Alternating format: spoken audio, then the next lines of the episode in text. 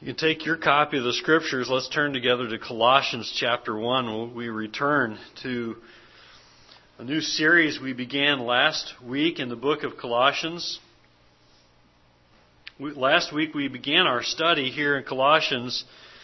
As we did so, we found that Paul had heard of the Colossian believers, and not only had he heard of them, he'd heard good news. You know how some people saying, uh, when you're introduced, oh, I've heard a lot of things about you, and you always think, oh boy, I hope they're good, right?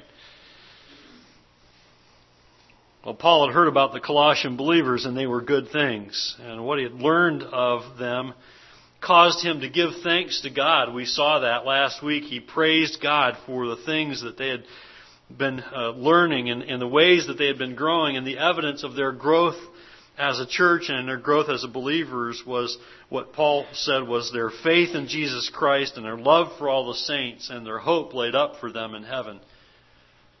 They were growing in their faith. They were growing in their faith in Christ and their love for one another and in the church, and um, and it was a direct result of the hope that they had laid up for them in heaven by Jesus Christ. They were, as we say, bearing fruit. They were growing. The church must bear fruit. The church must grow. If, if we're going to be a church, the true church bears fruit. A true church grows. We ought to be concerned with bearing fruit. We ought to be concerned with growing. God's people must bear fruit and grow. Oh, that we would be a people whose faith, as the Colossian believers' faith showed, their faith and their love and their hope was obvious to the world. Oh, that we would be a people whose faith and love and hope is obvious to the world that we live in. Paul knew that it was, it was critical for the church at Colossae to bear fruit and grow because they were in the midst of a culture that was constantly challenging everything that they believed about Jesus Christ. They were challenging, the culture that they lived in were, were challenging who Jesus was.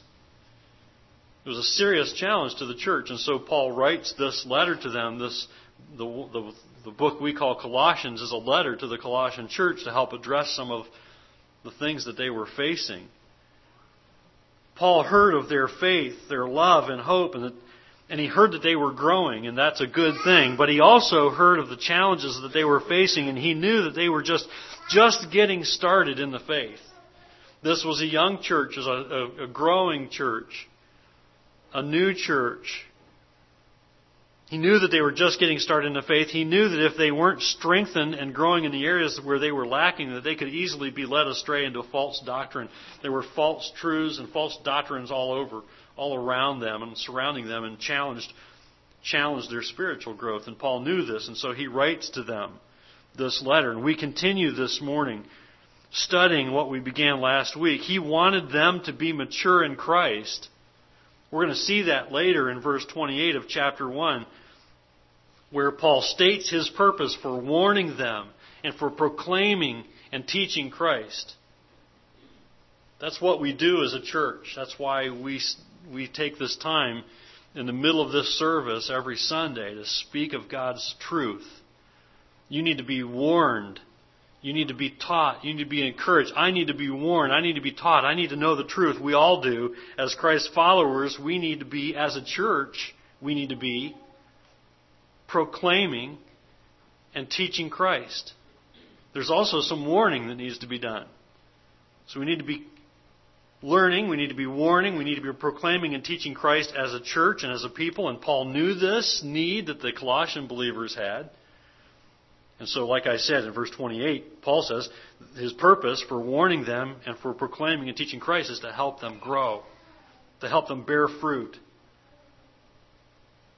Every parent wants their child to grow up healthy, right? Every parent wants their child to be strong and, and, and smart and ready for the world, able to handle things on their own when they, when they leave home and go out on their own. Every parent who sees their child lacking in in a certain area is going to do everything that they can to help that child grow and mature in that area. Every, I should say, every good parent, right? Every good parent who sees their child lacking in a certain area is going to try to help them. Is going to help uh, try to do things to help them grow and improve and grow stronger and healthier in the, that area of their life. That's also Paul's desire for the church and for God's people. That ought to be our desire for God's church and God's people. Paul wanted them to grow. He wanted the Colossian believers to grow and be healthy and strong and ready to deal with life in their walk with Christ. And to do so, he reminded them of some areas in which they needed to be strengthened, in some areas in which they needed to be growing. He knew that they hadn't arrived yet. Now, let me just tell you that we're we're on a, uh, we're on a uh, we're on a marathon as a church, as a body of believers, as followers of Christ. We're in the midst of a marathon. The Christian life is not a sprint. We will arrive when we all get to heaven, right? We will arrive when, when Christ returns. But until then, we're all in process, aren't we? Paul knew that this church in Colossae, Colossae was in process, but he, they were a young church, and there were many things that they that they needed to be encouraged over. That was Paul's desire for the church, for God's people. He wanted them to grow up. He wanted them to be healthy. He wanted them to be strong and ready to deal with the life that they were living in the face of adversity, in the face of opposition. So as we come to Colossians chapter 1 verse 9 this morning, we're going to look at verses 9 through 14. What we find here is Paul's wonderful prayer for the church. It's a beautiful prayer that he says he's been praying for the church at Colossae. And in this letter, and in this his, his prayer in this letter, he addresses areas in their lives for which he is praying for growth. So let's look at Paul's prayer for the Colossian church together. And as we do, I think we're going to learn something about how we should pray. I want you to learn with me this morning something about how we should pray as believers and as a church. And I think as we look at Paul's prayer for the church, we're also going to see something about how we should be living. And how they should have been living and how we should be living. So let's look together. Colossians chapter 1, beginning with verse 9. Follow along with me in your copy of the word as I read. Colossians 1 9. And so, from the day we heard, Paul heard, they heard about their faith and love and hope. From the day we heard, we have not ceased to pray for you, asking that you may be filled with the knowledge of His will in all spiritual wisdom and understanding, so as to walk in a manner worthy of the Lord, fully pleasing to Him, bearing fruit in every good work and increasing in the knowledge of God. May you be strengthened with all power, according to His glorious might, for all endurance and patience with joy, giving thanks to the Father who has qualified you to share in the inheritance of the saints in light. He has delivered us from the domain of darkness and transferred us to the kingdom of His beloved Son, in whom we have redemption the forgiveness of sins. Let's pray. Father, we come before you this morning. We gather together in your midst, in your presence, to worship you, and we've been lifting our voices in song. And Lord, as we prepare our hearts now for this study, I pray that we would worship you through the study of your word, that our very lives would be lived for your honor and your glory. And Lord, I pray that as you enlighten us as you teach us through your word that we would take the truths that we find here and apply them to our own hearts and lives, and that we would be growing in our obedience to you, growing in our walk with you, showing fruit as your followers. Father, I pray that you would take the words that I say and, and let the ones that are without any profit whatsoever fall away from our memories. But Lord, may we not forget your word. Lord, help us to know your truths. Speak to us through your powerful word by the work of the Holy Spirit in us today. In Jesus' name we pray. Amen.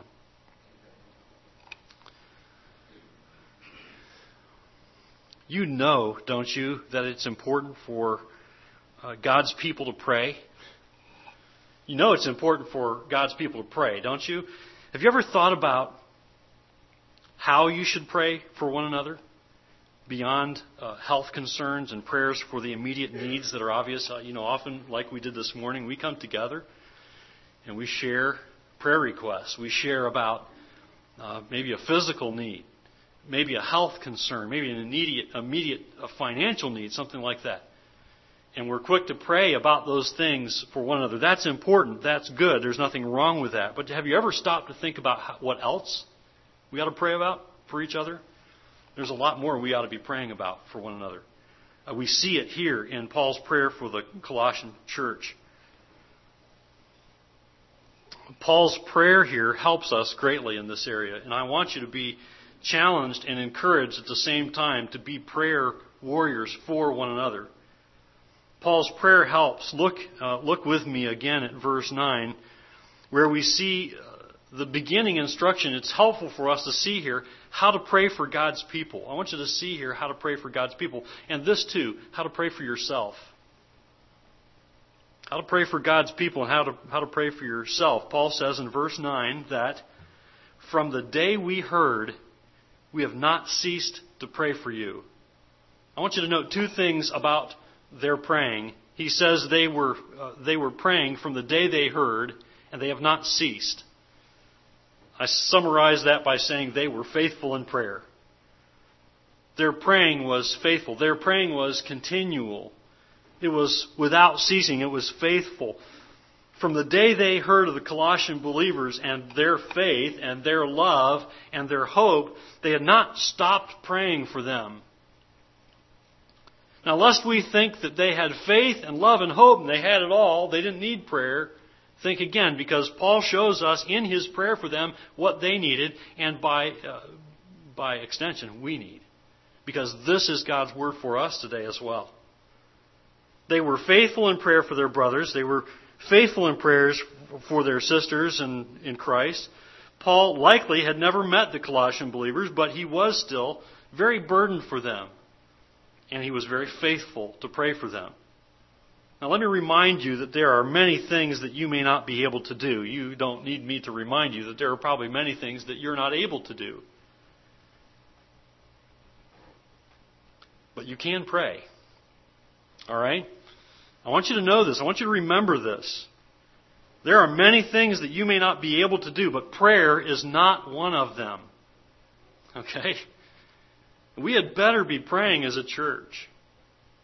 Followers of Christ pray. Okay? If you're a follower of Christ, you are a prayer warrior. You ought to be a prayer warrior. If you're truly, truly a follower of Christ, you pray. They were faithful in prayers for their brothers and sisters in Christ. You may not be a Sunday school teacher, but I'll tell you this, you can pray, you can pray for those who do teach, and you can pray for their students, right? You may not be a missionary on a field of foreign service, but you can pray for a missionary who is. Can you not? You may not be called to be a pastor, but you can pray for your pastor, and I'll tell you what, I covet your prayers. I need them. You may not be a deacon, but you can pray for your deacons. They would be wise in the direction that they give to the church that they would be guarded in their life. Yes, pray that for one another. You may not be able to get out and visit those who are ill in need of an encouragement, in need of a visit, but you can pray for them. This is not an excuse not to do things, all right? Not to be involved, not to serve, but I'm telling you, there are some things you can't do, right? But prayer is not one of them. Let me tell you something I know you can't do. You can't save your neighbor. But you can witness to them and you can pray for them, right? You can pray for God's revealing work in their hearts and minds. You may see an immediate need that someone has, and you may have absolutely no means with which to help meet that need, but you can pray.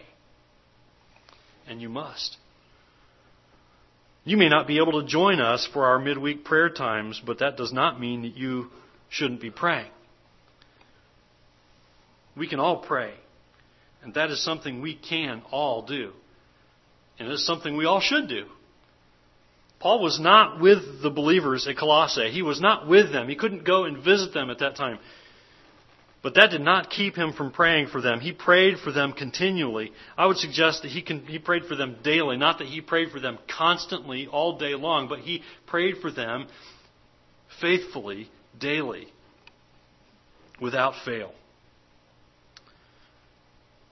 brothers and sisters in Christ, I say this that believers pray. All right? Believers pray. If you're a follower of Christ, you pray. And you pray, you pray for one another. We need to pray for one another. Be faithful in prayer for each other, continually, daily. Do not underestimate the great value of prayer for God's people. There may be many things that you aren't physically able to do for one another, but prayer is the exception. We can all pray. If we're going to be a church that pleases God, I'm convinced that we must be a praying church. You might come to me and say, How can I help the church grow?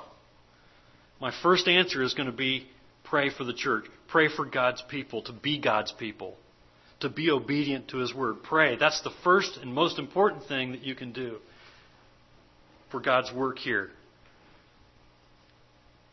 Now, I want you to note the second thing about Paul's prayer for them.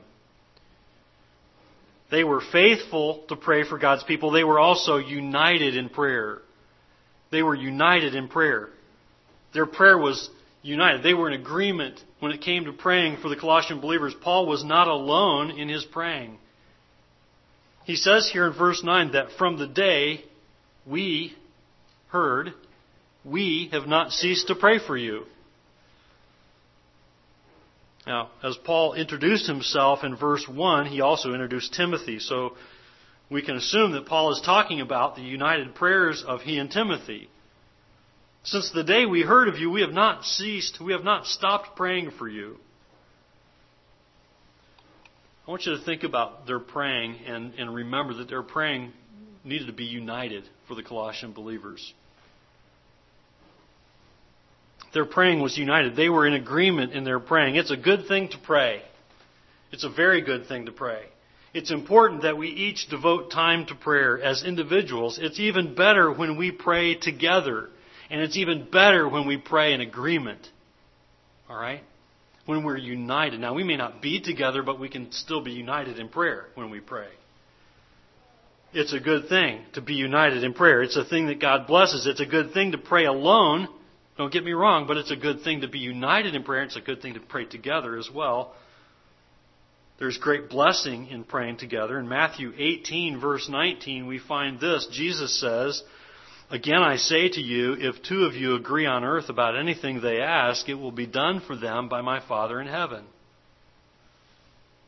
Now, there's a special blessing that's indicated, that's in store here for the church that comes to God united in prayer. And the only way to be united in prayer is to be unified as the body of Christ. If you go to Matthew 18, you find that there's some instruction there about dealing with those who, uh, who might be uh, having a problem, all right? Maybe in the church, maybe those who are straying from the Lord. And in, in this later passage, in this later verse, in verse 19, it says, And again I say to you, if two of you agree on earth, about anything that they ask, it'll be done for them by my Father in heaven.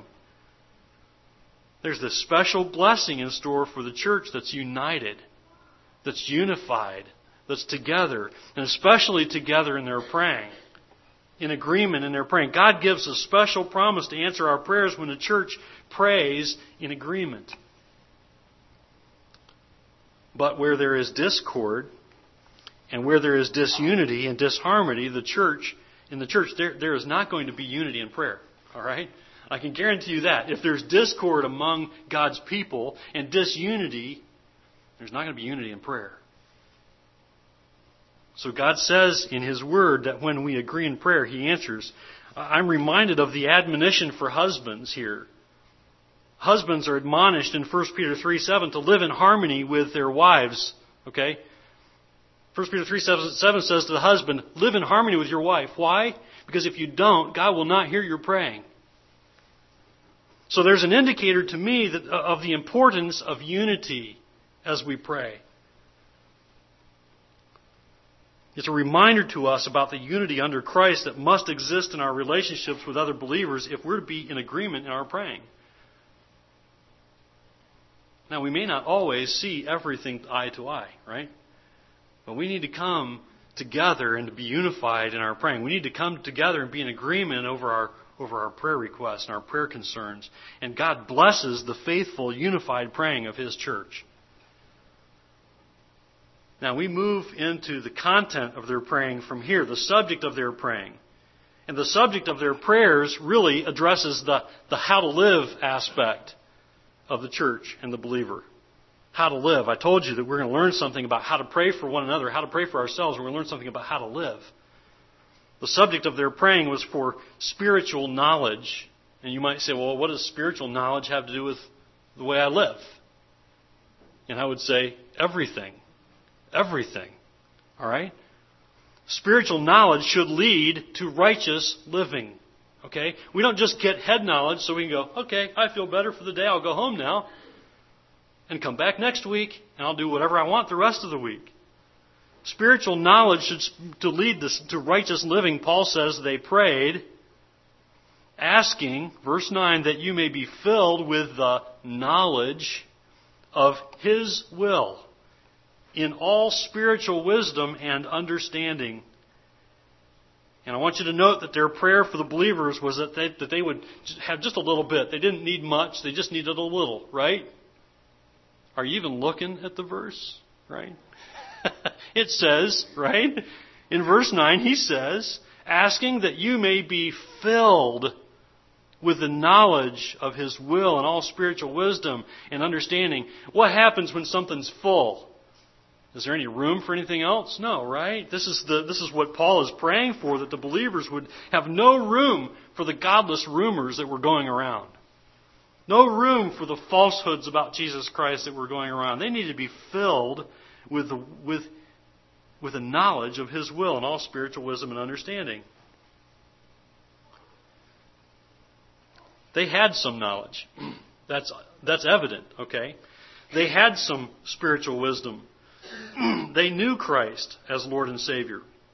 They had a hope laid up for them in heaven. We see it in verse 5. They knew the gospel, the good news, but they would be, let me tell you, that they would be malnourished, they would be underinformed, they would be incomplete spiritually had they been satisfied with only that basic knowledge, with that, only that basic introduction to the gospel. You see, it only takes a little bit of understanding, under, a little bit of knowledge, a little bit of information for us to realize that we're sinners, that we are completely sinful, in need of a righteous and holy God to save us from our sin. It only takes a little bit for us to know about Jesus Christ and the work that He did on, on the cross. And that's enough to get us started, right? But that's not enough to keep us faithful to the Lord and keep us growing and spiritually producing spiritual and Christ honoring fruit. The other day, Carolyn was pointing at letters in the alphabet with Josiah. He's, he's four. Um, I don't know. I'm not a, a teacher and I don't pay attention to these things, but I thought that was pretty good that she's pointing to the letters and he's saying what they are. So I'm impressed. I'm thinking, wow, four year old, that's great. And I said to her, I think that's good enough. You're done. I mean, you know, that's good. He doesn't need to know anymore. He's got his alphabet. Right? And you're saying, you're a fool. Because he, he needs more than just the alphabet. And I didn't say that because I'm just a little bit smarter than that. If Carolyn stopped teaching him with only his recognition of the alphabet, he wouldn't learn how to read, would he? Not, not anytime soon, anyway. He's just got the basics, the very minimal basics. He's just starting to recognize the letters in the alphabet, and he's deficient in knowledge for reading ability, so we expect for him to have that next week. He'll be reading next week, but the, maybe next year. The other day, uh, the other day we were sitting there watching him, and I was thinking, you know, that's good, that's great, but don't stop there. That's just the beginning, right? And so it is with the believer. A basic knowledge of your sinfulness and the love of Christ demonstrated on the cross for your sins. A basic understanding of that is where you start, right? But it's not where you finish. It's only the beginning. The Colossian believers needed, and you and I need, and Paul prayed for this. He prayed that they would be filled with the knowledge of His will. You want to know what you should pray for for your fellow believers? It's right here in Colossians chapter 1. This is our most basic of needs as believers. We need to be filled with the knowledge of His will. There, there should be no room for the world's rubbish. Okay? There should be no room for the mis- mistruths that float around in this world that we live in. Even the most spiritually mature. And let me warn you here because you might have been in church for a long, long time. And I won't ask how long, but some of you have probably been believers longer than I've been alive, all right? But let me warn you that even the most mature believer, even the most spiritually mature believer among us has an incomplete knowledge of God's will. Because you're still here. And as long as you're still here, you haven't arrived yet, right? You haven't, you haven't topped off your spiritual tank just yet.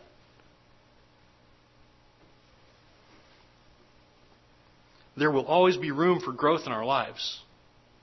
There will always be room for spiritual growth in our lives. So this filling is like an ongoing process, but that didn't stop Paul from praying that they would be filled. And if you want to pray for your brothers and sisters in Christ, if you want to pray for me, pray that we would be filled with the knowledge of His will. And I want you to note why this is so important that they prayed this for the believers and that we pray for this for one another. Here's why this is so important. We pray for the filling of the knowledge of His will because this kind of knowledge only comes through spiritual wisdom and understanding. If there was a book that I could go check out from the library to be filled with the knowledge of His will, we wouldn't need to pray about it, would we? Hurry up and check the book out and read it. But that's not how it's attained, is it? There is a book that we ought to be reading, mind you. All right?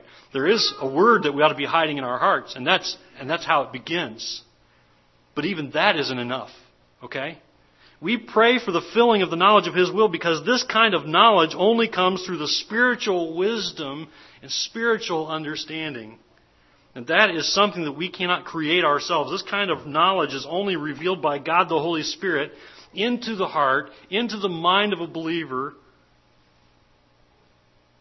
through the work of the Holy Spirit, through the revealing and enlightening work of the Holy Spirit into the hearts and minds of those who diligently seek His wisdom, into the hearts and minds of those who are yielded before God, to be taught and to be enlightened by God's spiritual wisdom. We're reminded by James 1:5 that, and I'll tell you what, for me, I take great hope in James 1:5 because I was joking with my, my kids the other day. We were talking about their schoolwork and stuff and how poorly I used to do in school. um, I'm not the brightest crayon in the box, okay? I'm not the brightest light bulb in the pack. So when I come to a verse like James 1:5, and it says, "If any of you lacks wisdom, let him ask God," right? Who gives generously to all without reproach, and it will be given to him. This is where I camp, okay? And I pray, God, give me wisdom, please. Enlighten my heart. Show me your truth. Help me understand your word. Help me to live your word. Help me to teach your truth. James 1:5 is a great encouragement to me, and I hope it is to you too, because when you ask for God's wisdom, He's good to give it to you. And so we pray, don't we? You want to know what to pray for one another? Pray for the filling of the knowledge of God's will. And pray for it because it's spiritual wisdom. It's spiritual understanding. You need to pray for it because you need to unleash the Holy Spirit in the lives of others and in your own heart and life to understand God's truths. And so we pray. Pray this for your fellow believers. Pray this for your pastor. Pray this for yourself. Look around the room this morning before you leave and look at the faces of people that you should be praying for. For the filling of all spiritual knowledge, filling of the knowledge of His will. And verse 10 goes on to describe why this prayer is so important. Verse 10 goes on to describe why this prayer is so important. Look at verse 10 again. So as to walk. He says, here's why you need, here's why you need to be filled with the knowledge of His will. Because you need to walk in a certain way. So as to walk, verse 10, in a manner worthy of the Lord, fully pleasing to Him, bearing fruit in every good work and increasing in the knowledge of God. I noted this earlier. Spiritual knowledge should lead to righteous living. All right? Spiritual wisdom ought to lead to righteous living. Knowledge of God's will and all spiritual wisdom and understanding will influence the way the believer lives. It's the way one lives their life that it's referring to in the text here when it mentions walking in a manner worthy of the Lord, fully pleasing to Him. And I just asked the question, what is it that's fully pleasing to God? Okay, you want to be pleasing to God. What is it that's pleasing to God? Look at verse 10 for two things. Absolutely. Bearing fruit. First of all, bearing fruit in every good work is pleasing to the Lord, okay? If you are God's child, you will obey Him, and the fruit of your obedience will lead you to good works. Good works do not lead you to salvation, okay? It's the other way, other way around. Salvation leads you to good works. Bearing fruit in every good work is pleasing to the Lord. The other thing we see here is that what's pleasing to God is that increasing in the knowledge of God. So you could say, well, I'm just going to serve, all right? Forget the book. I don't have time for reading and, and studying God's Word and, and asking for God's wisdom. I'm just going to get out there and get things done for Jesus, all right? And you're only halfway there. Because the other thing that's pleasing to God is increasing in the knowledge of God. Paul mentioned this earlier, that he was praying that they would be filled with the knowledge of God's will, right? Back in verse 9. And why did he mention the knowledge of God again? Because it's important, right? Things I want my children to remember, I say over and over, and you, you get the idea, right? My kids would say, Yeah, we get the idea. But Paul says it again because it's important. Kent Hughes notes that Paul's mentioning the knowledge of God again as he prays for their conduct. He does so because, Kent Hughes says, because Paul saw the dynamic connection between action and knowledge. He knew that as they continued bearing fruit in every good work, they would naturally open themselves to growing in the knowledge of God. One begets the other in a delectable upward spiral. The more one truly serves Him, the more one opens to knowledge of Him. The more one knows Him, the more one wants to serve. So it goes onward and upward. Jesus himself made it clear that doing the Father's will makes possible the reception of knowledge of the Son. This mutual cause and effect relationship between knowing and doing is one of the fundamental laws of spiritual growth.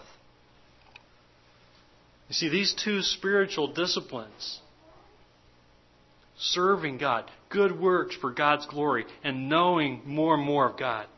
They go together. They're hand in hand, living for God's pleasure, for God's glory, doing all to the glory of God. This is, that's bearing fruit in every good work. And that will promote in you the desire for increased knowledge of God. And your increased knowledge of God revealed to you by the Holy Spirit at work in you is going to lead to the bearing of increased fruit in every good work. And so it goes on and on. More knowledge, more fruit. More fruit, more desire for knowledge. More knowledge, more fruit, right? So one encourages and promotes the other. Increased knowledge of God and His will should lead to increased obedience. Should. Alright? You feed, you feed on God's truths, and you fill your heart and mind with the truths of God, and they ought to start affecting how you live. That's why Paul's prayer for them was so important, and why that why that prayer that we pray for one another, this prayer is so important. Physical needs, they're important. The here and now. Spiritual needs, they're for eternity, okay? But Paul Paul knows that this is impossible though, by by the sheer willpower alone, okay, of the, of the individual. You might be hearing this and thinking, oh, great, you know, I, I, I do have a strong desire to know God's Word. I just have a hard time getting myself to go do it. Or I have a hard time making it work for me. Paul knows that this is impossible by sheer willpower alone, so he continues in verse 11. Look at it again. May you be strengthened with all power according to his glorious might, for all endurance and patience with joy. You see, they needed and we need. The strength of the Lord if we're to accomplish any of this. These spiritual disciplines are not possible in the flesh. So Paul prayed for them that they would be strengthened according to God's glorious might. I don't know about you, but I'd like to live by God's glorious might. And I wish you, you would pray that I would be able to live by God's glorious might. And I want to pray for you that you would live by God's glorious might because in us, in human nature, is not the power to do the right thing. Is not the power to seek God's knowledge and wisdom. Is not the power to do good works for God's glory. It's in our power to do good works for our own glory. So Paul prayed for them that they would be strengthened according to God's glorious might. He knew they needed God's strength to practice what they'd learned. And I know you need God's strength to practice what you learn. And you know I do. And so we must pray for one another. Paul says in Ephesians chapter 3 verse 16 that according to the riches of his glory he may grant you to be strengthened with power through his spirit in your inner being.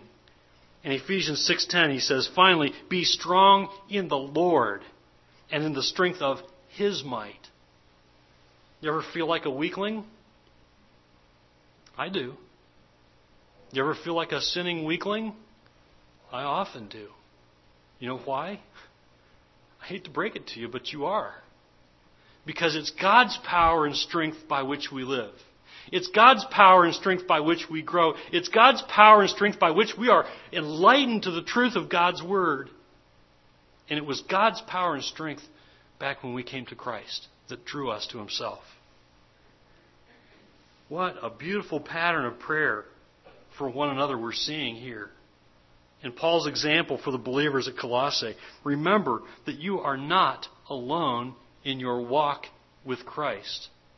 A sentence kind of, you know, clears it up, doesn't it? You're not alone in your walk with Christ.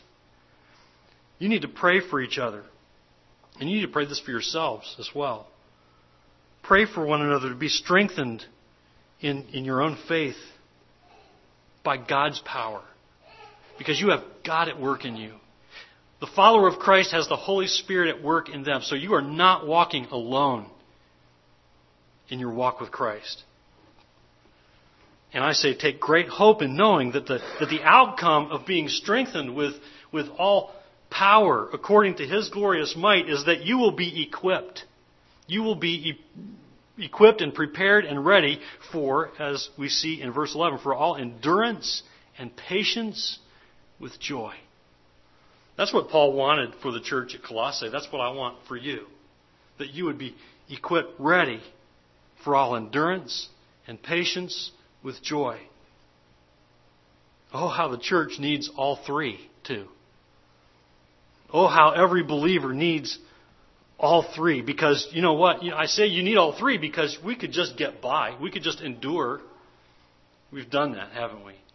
There are times when things come and, and barrage us, and we have a major problem, and we just go, oh, I'm going to get through this, and I'm going to get it over with, whether I like it or not. And you plow through it.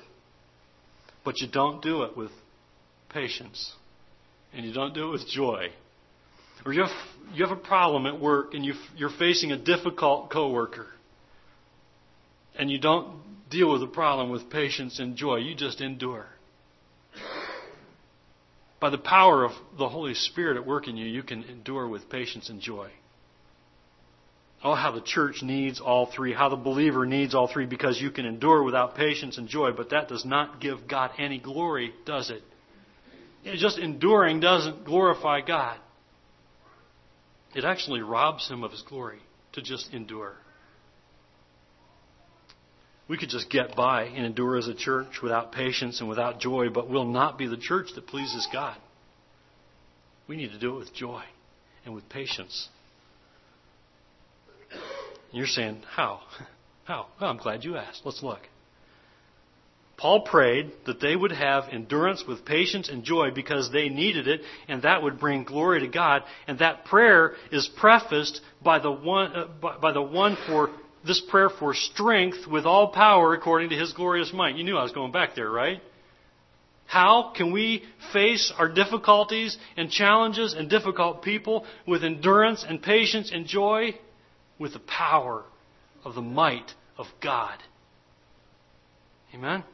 It must begin as we pray for one another, for God's might, for God's wisdom, for God's strength. Paul prayed that they would have endurance with patience and joy because they needed it, and he knew they could do it with God's might, with God's strength. Amen. Paul knew that they would face difficulty. Paul knew that they would face hardship. Paul knew that they were, they were in the midst of a difficult surroundings. But he also knew that there was much strength available from God to them, and there was, there was much to be joyful about. And so he prays for their endurance and patience with joy.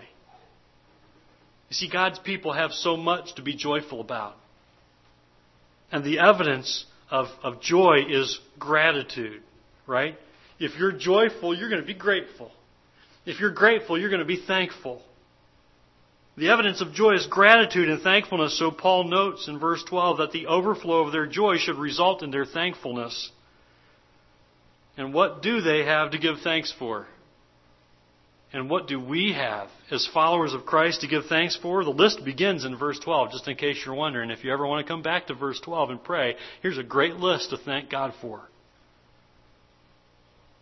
Paul says he's been praying with thankfulness and praying that they would be thankful. Verse 12, giving thanks to the Father who has qualified you to share in the inheritance of the saints in light.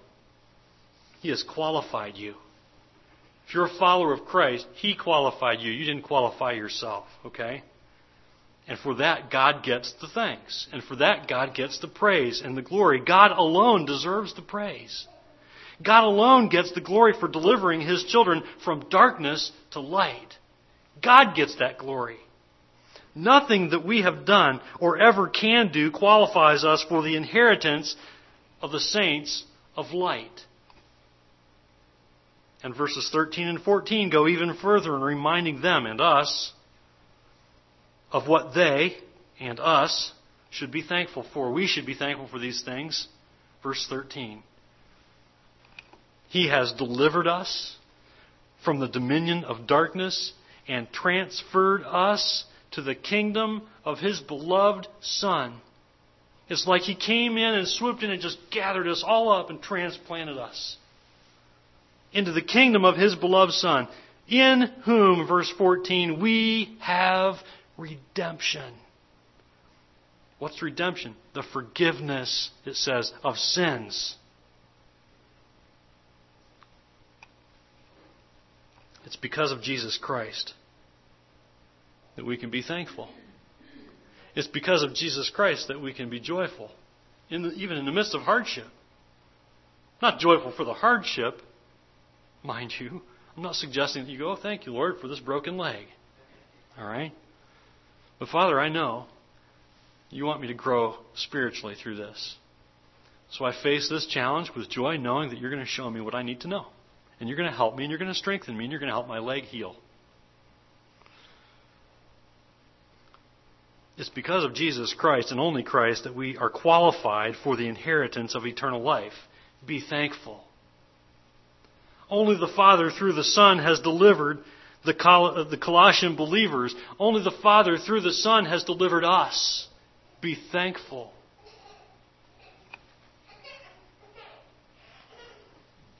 And He's delivered us from the dominion of darkness and He's transferred us. He's transplanted us. He's swooped us up in His arms. He's taken us from the dominion of darkness and He's put us into God's kingdom. Be thankful. Amen? What a wonderful lesson we have from Paul's prayer for the church at Colossae and what it, what it is that we should be praying for one another. This is helpful, isn't it? I, I find this very helpful in knowing how to pray for you. I find this very helpful in telling you how to pray for one another. And we need to come back here often and be reminded about what God says we ought to be praying about for each other. And the kinds of things that are ultimately important. Yes, pray for those who are ill. Pray for those who are in serious need right now. But pray for their spiritual needs as well. We learn how to pray, and we learn what our lives ought to look like, what the results of our praying ought to be, as God does His work in His people. And for those who are following Christ, will obey, right? and we'll be strengthened by the power of His might and will endure with patience, joyfully giving thanks as the beneficiaries, the benefactors of God's goodness and grace and mercy. Let's pray. Our precious Heavenly Father, we do come before you this morning. And I do pray that our hearts would be filled with gratitude and thankfulness for your goodness and your grace and your mercy toward us. And so from this day, we, we pray. And Lord, I pray that you would help us to not cease praying for one another, asking that we might be filled with the knowledge of your will in all spiritual wisdom and understanding. Father, that we might walk in a manner that's worthy of the Lord, fully pleasing to you, bearing fruit in every good work and increasing day by day in the knowledge of God. Please help us so that we will be strengthened in the knowledge of God. That we would be strengthened with all power according to your glorious might. For all endurance. Lord, help us to endure Lord, help us to be patient and help us to do so with joy. Giving thanks to the Father who has qualified us to share in the inheritance of the saints in light. Father, we're so thankful that you've delivered us through Jesus Christ from the dominion of darkness and transferred us to the kingdom of His beloved Son, your beloved Son, Jesus Christ. Because it's in Him we have redemption. It's because of Jesus Christ we're forgiven our sins, and for that, Lord, we thank you. In Jesus' name we pray. Amen.